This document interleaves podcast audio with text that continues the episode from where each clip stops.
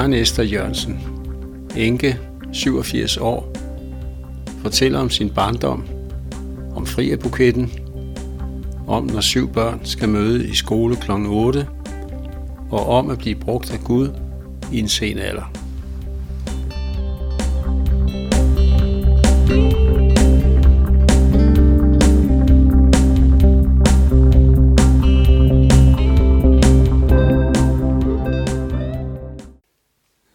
Du fortælle lidt om din opvækst?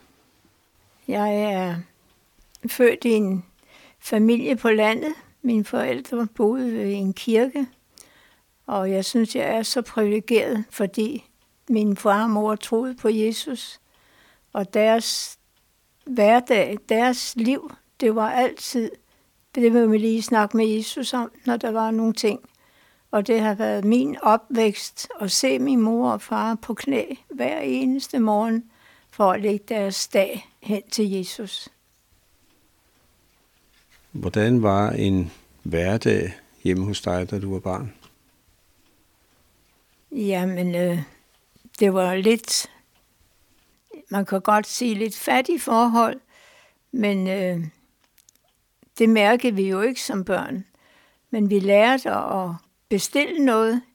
Jeg var ikke ret gammel, da jeg var på tørvemos omkring 10 år, og vendte tørv sammen med min storebror, der var tre år ældre. Og vi vendte tørv med hænderne, og voksne, de havde sådan en lang rive, der vendte 8 til 10 stykker, tror jeg, af gangen. Og der var måske en kilometer, vi gik hver vej. Øh, men der tjente vi jo penge ved det der, og så gik vi med aviser om aftenen, hvor vi tjente 30 kroner om måneden til deling. Øh, men øh, det var en fin løn for os. Og de der penge, vi blandt andet fik for tørremusen, der, øh, der købte vi tøj. Det var den første kjole, jeg købte til mig selv. Og den kostede 23 kroner. Det var en meget fin, det var en, faktisk en taftkjole. Grøn og øh, sådan svag, lysegul eller sådan. Og det blev vi fotograferet i, fordi vi skulle til Jylland, og det var under krigen. Så, så derfor så måtte, havde vi et billede sammen. Jeg kan ikke huske, må ikke det hed legitimation. Så min bror købte et jakkesæt, og jeg købte den fine kjole. Jeg kan huske, hvordan den så ud. Jamen, så hjalp vi jo til. Hjalp vores farmor på kirkegården.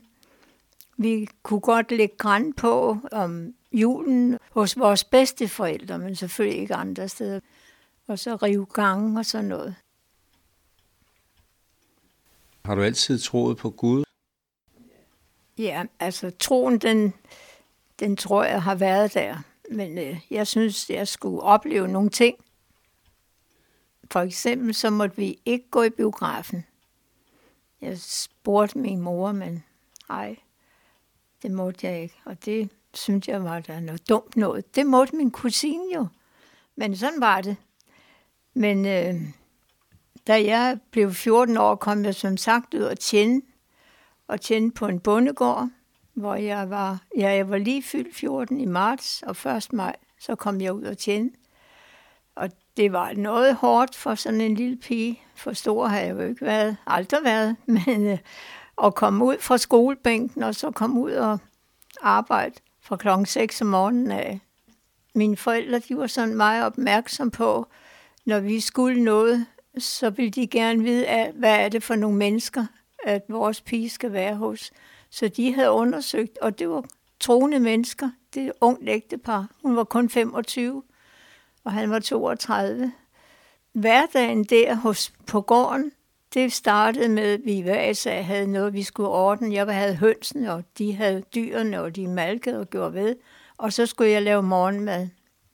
Og når vi har spist, så blev der holdt andagt.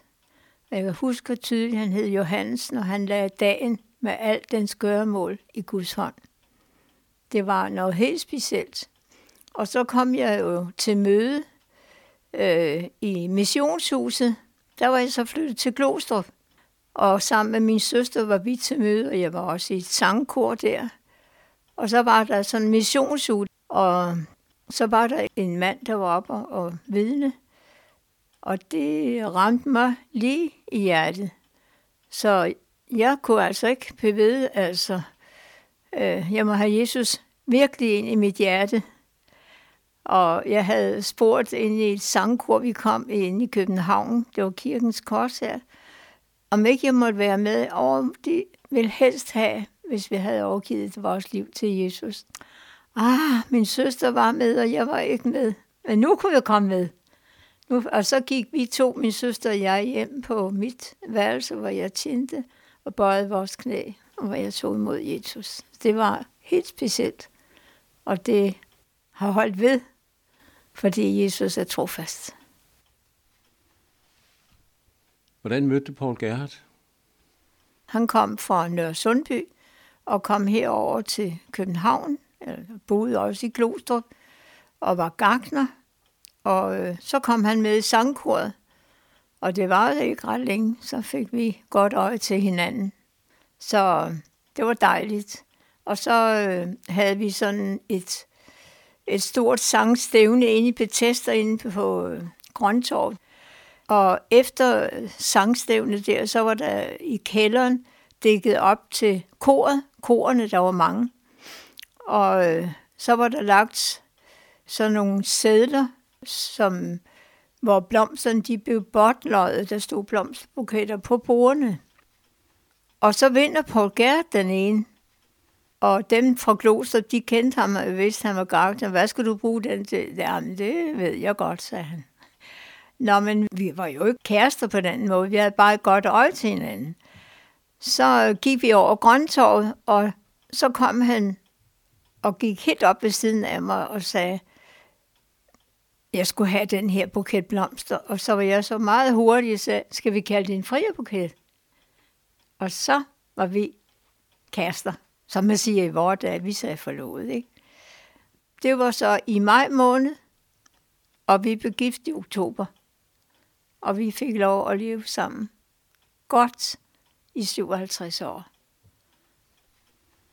I fik otte børn. Hvordan forløb en almindelig dag fra tidlig morgen? Ja, tidlig morgen. Vi begyndte rigtig tidligt, fordi vi brugte gerne en tid til, og, hvor Paul Gert, min elskede, og jeg, vi stod op og holdt vores andagt, inden huset vågnede. Og så kørte Paul Gert på arbejde, og så fik jeg mine børn op, og de skulle jo i skole kl. 8, så vi var tidligt op. Og så spiste vi morgenmad. Vi havde en krog her, hvor der var bænke omkring bordet, og så sad syv børn. Den 8. kom ni år efter den sidste, så han var ikke lige med fra starten der. Så sad syv små børn her omkring, store og små, og så spiste vi morgenmad. Så holdt jeg morgenandagt. Jeg brugte gerne et ord, vi har måske siddet og læst og delt. Og så delte jeg det med mine børn, og jeg synes, det er så fantastisk at få lov at lægge et fundament fra helt små i de børn, for det er Guds ord. Og så bad vi alle sammen. Selv børnene, de bad og til Jesus, og vi lagde vores dag i Guds hånd. Og så havde vi sådan en god sang, synes jeg. Vi sluttede med et vers, der hedder Gå der frit en hver til sit og stole på Guds nåde. Så får vi lyst og lykke til at gøre gavn, som Gud det vil, på allerbedste måde. Så kunne børnene gå i skole. Og med sådan en stor familie, så havde alle sammen sine pligter. Hver især tog deres ud af bordet, skylle koppen eller kruset af, og satte det på plads. Men de havde nemlig alle sammen hver deres krus, så de vidste godt, det var deres. Og så gik de i skole. Og jamen, så havde jeg jo mine opgaver herhjemme og sådan noget. Og alle børnene havde pligter, de skulle klare. Og på den måde, så har det bare været det bedste ved hele mit liv. Det er her de børn omkring mig. Hvordan klarede du at miste din elskede mand? Ja, det var jo det var jo ikke sådan så nemt, fordi vi har haft det rigtig godt sammen, og han var utrolig omsorgsfuld for mig. Så fordi jeg har haft det lidt svært, det kunne jeg godt tage med her. Min skoletid, den var, den var svær, fordi Jamen, dengang hed man, man var dum, og jeg har jo uden tvivl været ordblind. Det har vi også haft to piger, der har været. Men øh, jeg sad bare efter hver dag, fordi jeg var dum. Kan du engang læse, fik jeg at vide. Og det har faktisk boret så dybt ind i mit hjerte. Jeg har haft så svært ved at slippe det, at jeg var dum. Men det var der, ved jeg tænkte på, at min mand har været så fantastisk. Jeg har aldrig hørt en, en bebrejdelse, eller kan du ikke finde ud af det, kan du ikke læse det, eller sådan nogle ting. Selvfølgelig kan jeg læse, men øh, det var altid sådan, når børnene kom hjem fra skole, så var det far, der hjalp dem med lektierne. Så, så derfor så var jeg knyttet mig til Paul Gert, det må jeg sige. Og ja, der var en af mine sønner, der sagde bagefter, mor, vi var så bange for, at du gik helt ned, fordi jeg var så knyttet til ham. Men så er det jo det, vi har Jesus med i vores liv. Og, og det var det, der kom mig sådan til hjælp. For da min mand var død, så tog jeg til Jylland en halsens dage sammen med min familie her derovre. Og da jeg skulle hjem, først så tænkte jeg, nej, jamen, far han kommer hjem. Fordi han var aldrig hjem mere end otte dage ad gangen, så kom han på sygehuset, og så kom han hjem, og så kom han på sygehuset. Sådan gik de tre måneder, han var syg i. Men så tænkte jeg, at han kommer jo ikke hjem, han er her ikke mere. Jamen så, så enkelt som jeg er, så sagde Jesus, kan du ikke være der, når jeg kommer hjem? Og da jeg kom hjem og kom ind ad min dør, så og solen bragede ind af vinduerne, og jamen, jeg fik en fred, som jeg sagde, jeg kan ikke forklare det, men jeg kan erfare det. Og den fred, den, den er hos mig hele tiden. Så det er på den måde, jeg mangler, og jeg savner ham, fordi det er jo dejligt at have sin ægtefælle ved siden af sig. Men det at vide, jeg er ikke alene, det er så mange gange, jeg oplever, tak Jesus, der var du jo. Hvad betyder Helligånden for dig? Jamen, det synes jeg har mærket specielt nu, hvor jeg blev alene. At når jeg sætter mig, så er det altid, Helligånd, vil du være hos mig? Så, ordet, det, så jeg kan forstå ordet, for min mand var så god til at fortolke ordet. Men så lukker Guds ånd det op for mig, så det, jamen det står så tydeligt for mig, sådan, åh, oh, hvor er jeg glad. Jeg bliver helt rørt gang på gang, tænk, det er fantastisk. Jamen sådan er det. Gud, han, han siger selv, den er foldig, skal ikke far vild, og jeg er enfoldig, så jeg far ikke vil. Det er den glæde, hver eneste dag at opleve. Der er noget nyt, han giver mig. Så det er jeg Gud taknemmelig for. Det, jeg føler mig ikke ensom, og jeg er alene. For jeg mærker den der nærvær i mit hjem. Der er meget, man kan bede for. Jeg kan ikke lade være med at bede for mine naboer. Og hvis jeg ikke ser mine naboer, øh, og sådan en tid og ikke hører dem, de er nogle stille naboer, de er to små piger, så beder jeg til Jesus. Og, og jeg havde ikke set specielt manden længe, tænkt, nu er han er vel ikke gået, for jeg, jamen i vores dag går man jo bare fra hinanden. Så mødte jeg ham i mandags, og jeg blev simpelthen så jublende glad, så da jeg kom ind, så takkede jeg Jesus, fordi jeg havde set ham. Og jeg så så hans kone lidt senere der. Så, altså sådan nogle ting, det kan jeg slet ikke lade være med at gøre. Og der er jo mange ting, og jeg har jo en stor familie, så hver eneste dag, så er der mange, der skal bringes frem for Jesus. Den dør er aldrig lukket i. Den står altid åben. Og jeg føler, at man må komme med alle ting. Har du sat en bestemt tid af? Jeg ved ikke, der er ikke noget med tid, men jeg har en rumtid om morgenen, jeg er tit tidlig op, så jeg sætter mig så snart jeg har fået min morgenmad, og så sidder jeg der en time eller halvanden, eller hvad det bliver til. Og så har jeg snakket med Jesus om alle de ting, jeg skal have klaret i dag. Ikke? Vil du fortælle om en ubehagelig oplevelse, du havde i forbindelse med nogle triktyve? Ja, det vil jeg gerne. Det var for to sommer siden, hvor jeg sad herhjemme i min stue, hvor jeg nu var alene nu. En aftenstund, en fredag aften, og sad og strikkede. Så ringede det på min dør, og der bliver spurgt, om jeg vil lukke op, for han havde glemt sine nøgler. Jamen, det skulle jeg da nok gøre. Jeg lukker op, fordi der er øh, altid folk, der ringer på min dør, og jeg lukker folk ind i opgangen. Så stod han på min mot, og så siger han, kunne du tage imod en pakke for mig? Ja, jeg tror, jeg tøver lidt. Det kan jeg vel nok, jeg er jo hjemme. Så vil han give mig et telefonnummer. Så siger jeg, jamen det kan jeg da ikke huske i hovedet. Så går jeg ud i mit køkken, og så går han bag ved mig. Og uden jeg egentlig tænker over det, så luk, øh, lukker han ikke døren helt til, men skubber den lidt i. Og så går han hen og lukker op for min vandhane. Så siger jeg, hvad laver du?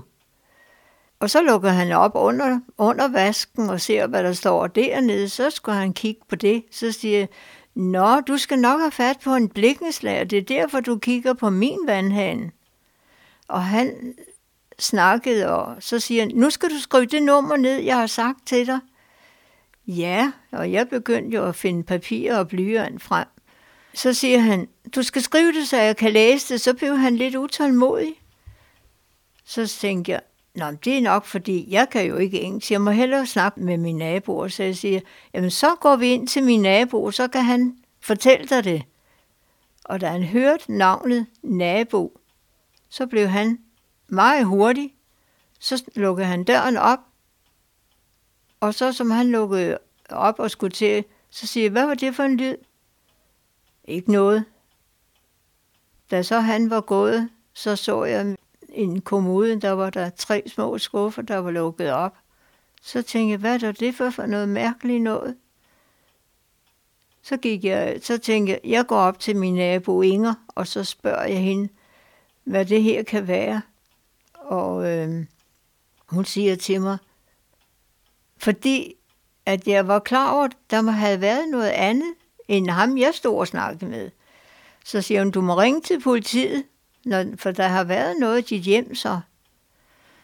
Og det gjorde vi. Jeg ringede til den, og politiet kom og kiggede på mit hjem og spurgte mig, da de var ved at gå, de havde ellers været rundt til alle steder og kunne se, at de havde rodet i tre værelser på omkring 10 minutter, havde de klaret alt det.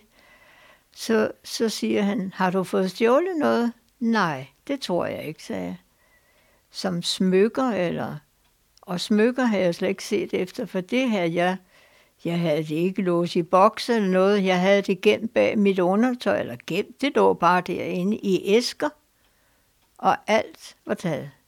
Der var, tre, der var et par ting, men det var i forhold til det, som jeg har fået af min mand og os børnene på 50 år, det var væk. Så der var stjålet.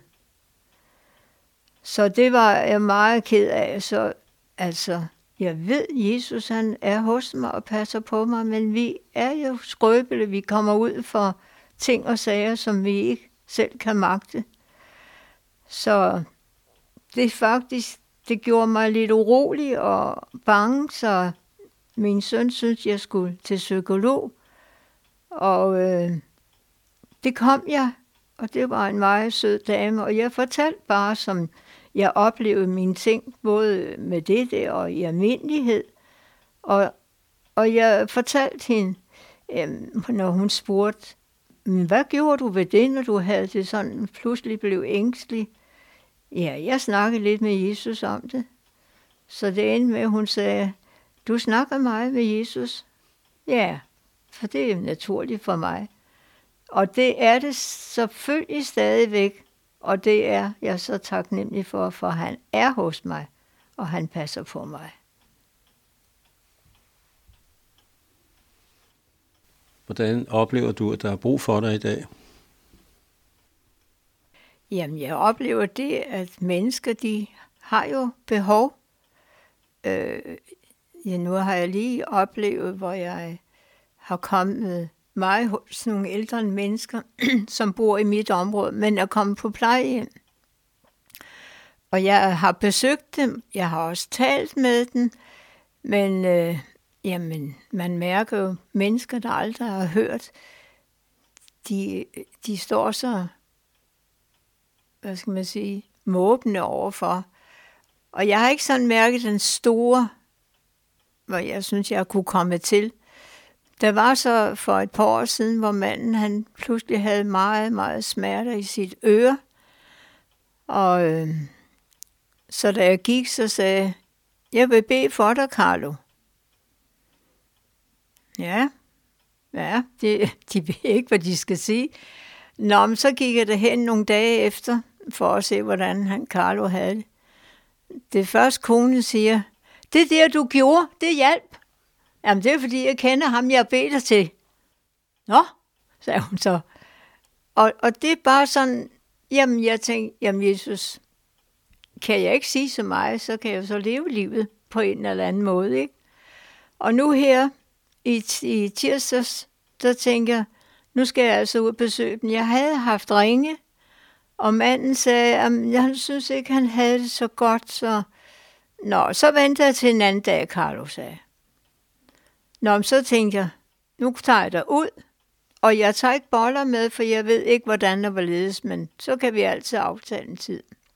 Første gang, der var han ikke hjemme, så sagde hun, nu bliver Carlo ked af, når han kommer hjem. Han var på sådan noget sukkersyge, steno, tror jeg det hedder, øh, til kontrol.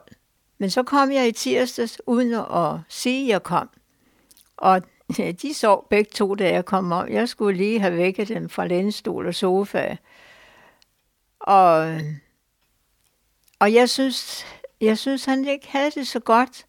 Så du ved vel alt det, der er sket med mig? Nej, det ved jeg ikke, Carlo. Hvad er der sket? Jamen, han havde været på hospitalet. Ja, det var vist lungebetændelse, sagde konen. Hun er jo så blevet dement også, og det er han så ikke. Men ja, og så, jeg tror, det var en, en jernblødning, han havde. Så tænkte jeg, okay, han så ikke for godt ud. Så øh, jeg havde så boller med, og det jeg skulle have med, og vi satte os ud i en spisestue, hvor der ikke var nogen, fordi så kunne vi lige sidde der og hygge os sammen. Og så begynder han at snakke, og han, han snakker om det samme. Det, så han har altså taget skade, det kunne jeg mærke. Han, han plejer at være meget klar i mail. Så begynder han at sige, jeg ved ikke, hvad der er sket med Eva, men øh, vi skal vist skilles. Ej, sagde det skal I da ikke, Carlo. Jo, og så er det, han siger til mig. Du må love mig, du kommer og besøger mig. Du er den eneste, jeg har. For rejser Eva, så har jeg ingen, for jeg har kun hendes familie. Og han sagde det så mange gange, vil du love mig, du kommer og besøger mig? Jeg tog ham jo på hånden og sagde, Carlo, det lover jeg dig. Og jeg sagde, I ved jo, jeg beder for jer. Ja. og det synes jeg er, det er fantastisk, fordi jeg tror Gud, han kan, han kan gøre noget i deres hjerter, og jeg skal bare være den, der kommer og viser dem omsorg. Selvfølgelig går de ikke fra hinanden, men hun har nemlig talt om det, så nu er han ikke helt rask, så kører han måske tilbage til det punkt der, det ved jeg ikke. Men det, for mig var det fantastisk. Sådan nogle ting. Jeg bliver så op mod Gud, du kan godt bruge os ligegyldigt, hvad vi kan. For det er ham, der bereder det for os, ikke? Mange tak, Karen Esther.